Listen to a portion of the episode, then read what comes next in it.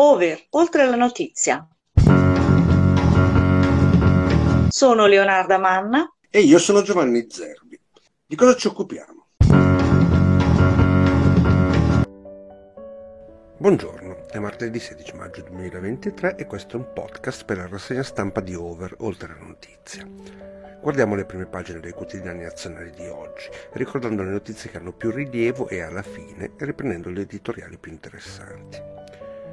Una notizia che è trattata da tutti i giornali, e molti di questi mettono il titolo più grande, sono le elezioni amministrative che si sono chiuse ieri in 300 comuni italiani. Si segue la tradizione, quello che è sempre successo. Un giornale scrive che ha vinto il governo, un altro che ha vinto l'opposizione e alcuni gli dicono che si rimane ancora nell'incertezza. Cominciamo con quelli che stanno dalla parte del governo. Corriere della Sera, titolo più grande, centrodestra avanti nelle città. Ancona, Vicenza, Siena al ballottaggio. Il Partito Democratico, siamo fiduciosi. Ancora in calo l'affluenza. Tiene Imperia, Treviso, Sondro e prende Latina. Al centro-sinistra Teramo e Brescia, con la prima sindaca. Il centro-sinistra tiene Brescia e Teramo, ma perde Latina. Al centro-destra anche Sondro, Imperia e Treviso. Ancona e Vicenza al ballottaggio. Sul giornale, titolo più piccolo al centropagina, Comunali, il centrodestra è in testa, ma la vera partita sarà i ballottaggi. Espugnata Latina, vittoria Treviso, Sondro Imperia, il PD esulta per Brescia. Sempre più piccolo a taglio medio, su Libero si legge l'effetto Schlein evapora nell'urna. I risultati delle comunali, la sinistra è indietro pure ad Ancona. L'articolo di Fausto Cariotti è annunciato in prima pagina e si legge questo. L'effetto Schlein esiste solo nei racconti dei media innamorati della segretaria del PD. La realtà della politica è tutta un'altra cosa, assomiglia molto di più ai sondaggi che malgrado il battage pubblicitario vedono il Partito Democratico sempre lì, inchiodato al 20% sugli stessi valori fallimentari del voto nazionale del 25 settembre.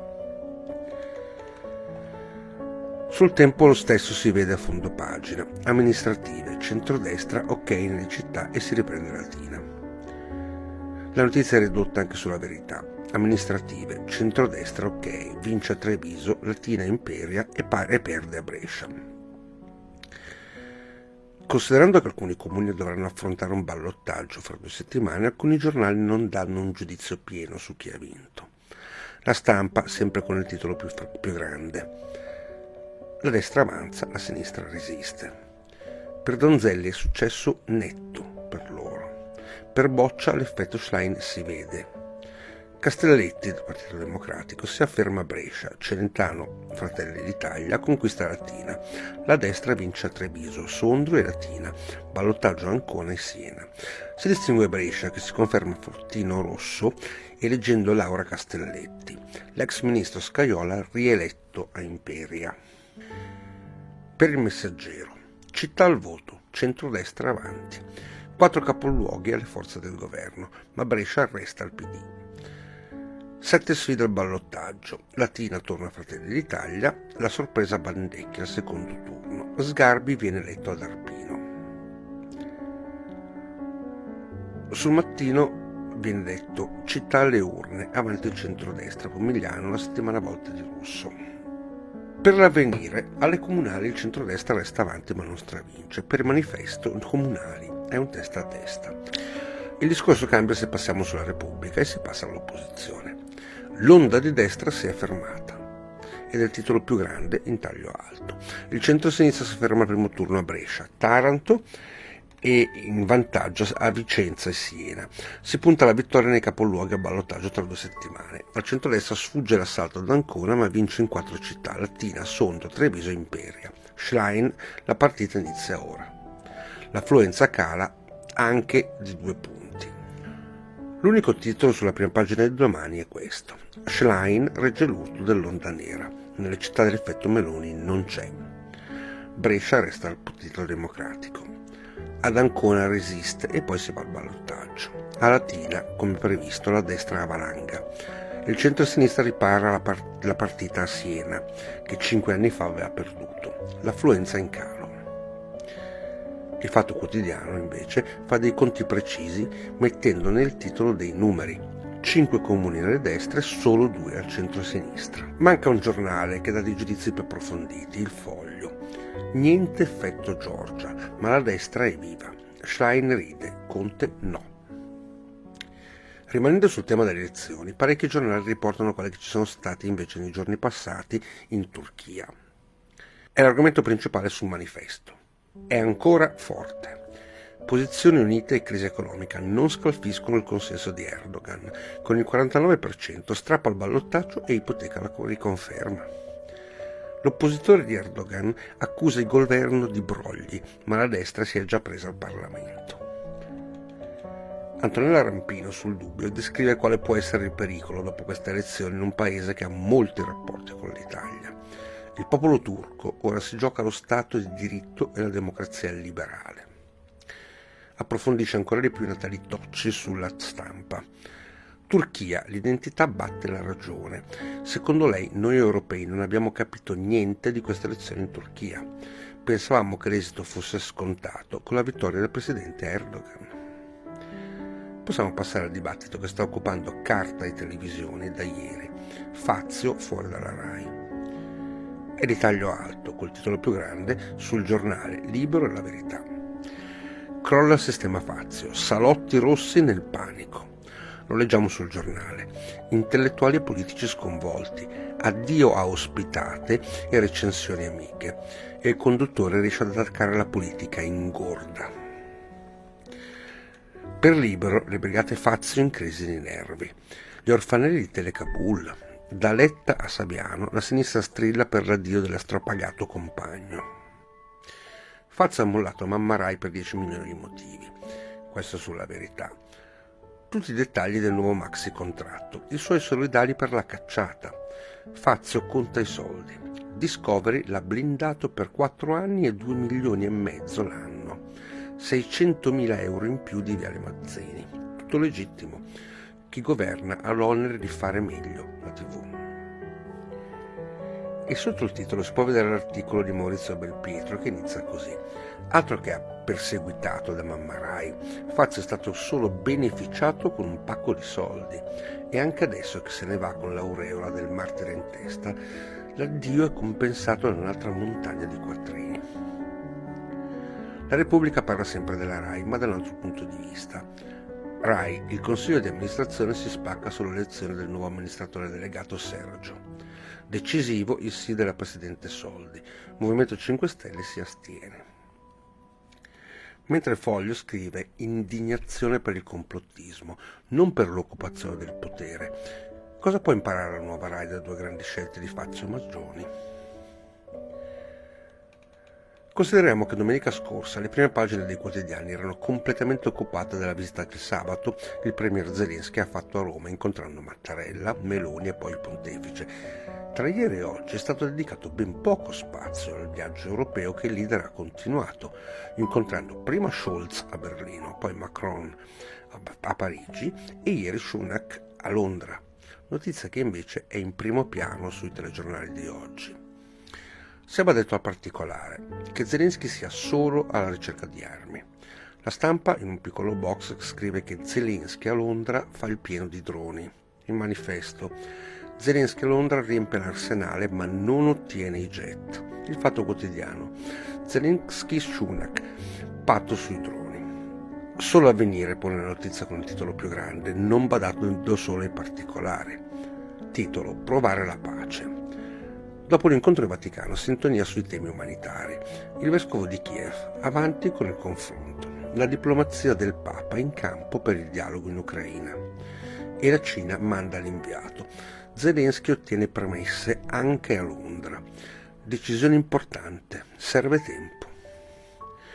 Un'altra notizia alla quale non è stato dedicato molto spazio nelle prime pagine è la visita che il Presidente ha fatto ieri a Napoli per l'inaugurazione della terza sede della Scuola Superiore della Magistratura.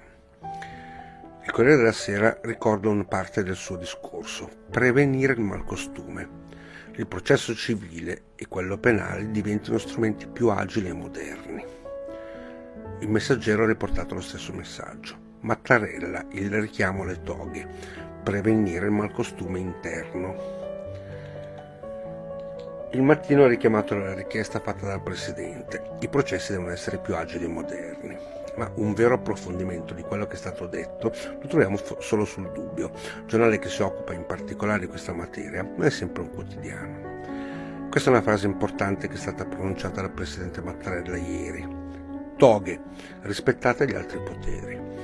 Il processo accerta i reati, non ha altre finalità. Se esiste l'indipendenza della magistratura, esistono anche i limiti della funzione giudiziaria. Prima di dare un'occhiata agli editoriali, meglio ricordare alcune notizie importanti che hanno riportato solo singoli giornali. Il Tempo è l'unico che tratta l'argomento e lo fa con un titolo di apertura. Fiducia nel ponte di Messina. L'esecutivo chiede alle Camere di votare il decreto del collegamento sullo stretto. Salvini in pressing per l'opera. L'Italia intera e l'Europa lo attendono da decenni, ha detto. La scommessa di Fiorello. Io attraverso un nudo, se lo fanno entra nove anni. Il Corriere della Sera ricorda quello che potrebbe essere un grande passo avanti nella medicina. Trapiantato un cuore fermo da 20 minuti, prima volta nel mondo. L'operazione è stata fatta a Padova e per Zaia è un momento storico. Ultimo da ricordare, a 40 anni dalla scomparsa sono stati acquisiti gli atti del Vaticano. I pubblici ministeri in Italia riaprono il caso Orlandi. La notizia sulla prima pagina del giornale e del Tempo. Passiamo agli editoriali e ritorniamo alle varie notizie che sono state toccate sempre nelle prime pagine. Per quanto riguarda le elezioni amministrative, per capire come mai i quotidiani di oggi danno dei pareri completamente diversi su chi ha vinto, come abbiamo detto prima, serve leggere cosa ha scritto Verderami sul Corriere della Sera. I due verdetti, il titolo. L'esito delle comunali dimostrano che Meloni non ha esaurito la luna di miele con i cittadini, mentre l'opposizione non ha usufruito completamente dell'effetto Schlein. Ma per avere una risposta definitiva bisogna aspettare il ballottaggio. Verderami ci tiene a sottolineare una cosa che è importante. Dall'esito di queste elezioni non si può arrivare al punto di ricavarne un significato nazionale, perché le amministrative si svolgono con il doppio turno, le politiche a turno unico. Il manifesto vuole forse fare dell'autocritica e questo è il titolo dell'editoriale di Norma Rangieri. A sinistra vince il sindaco Tafazzi. Nella maggior parte dei 13 capoluoghi i partiti di opposizione hanno deciso il tafaziano schema del famigerato 25 settembre delle elezioni politiche, correre divisi alla meta. Sull'altro tema della giornata, la bufera e Rai, serve leggere l'editoriale di Vittorio Feltri su Libero. Fazio di Tizzetto sloggiano della Rai e la cosa può dare fastidio al pubblico progressista.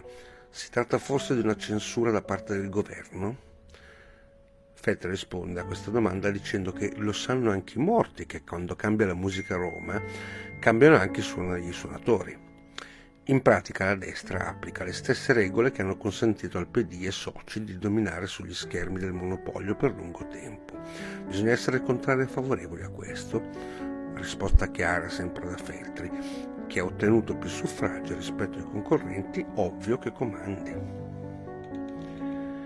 Stesso argomento ma con un quadro storico con l'articolo di Travaglio sul Fatto Quotidiano. Dobbiamo parlare di un editto Burger, questo è il titolo. Travaglio ricorda il passato. Il premier Berlusconi nel 2022 chiese ai vertici RAI di cacciare Biagi, Santoro e Luttazzi, re di aver ospitato proprio Travaglio per parlare dei rapporti tra Berlusconi e la mafia. Santoro fu reintegrato nel 2006, Biagio tornò nel 2007, Luttazzi non tornò mai. Cambiata l'epoca, si chiede Travaglio. Quando arrivato Renzi spariscono Gabanelli, Giannini, Giletti e Porro. Da 7 si prende i primi tre e il quarto finisce su Rete 4. Succede lo stesso forse oggi con Meloni? E che i politici del passato facciano lo stesso su dei politici di adesso, anche quelli del governo, è lo stesso messaggio che trasmette Gramellini nel suo caffè sul Corriere della Sera. Manca l'ultimo editoriale che prendiamo in considerazione il sommario e la campanella di Matteo Renzi sul riformista. Non importa cosa scrive, ma quello che possiamo considerare è una novità. Lui fa l'elenco dei temi che vengono affrontati dal suo giornale nelle pagine interne, come se fosse un piccolo riassunto, una piccola introduzione, un indice. Forse è qualcosa di nuovo. Buon buona giornata e a domani. Over, oltre la notizia.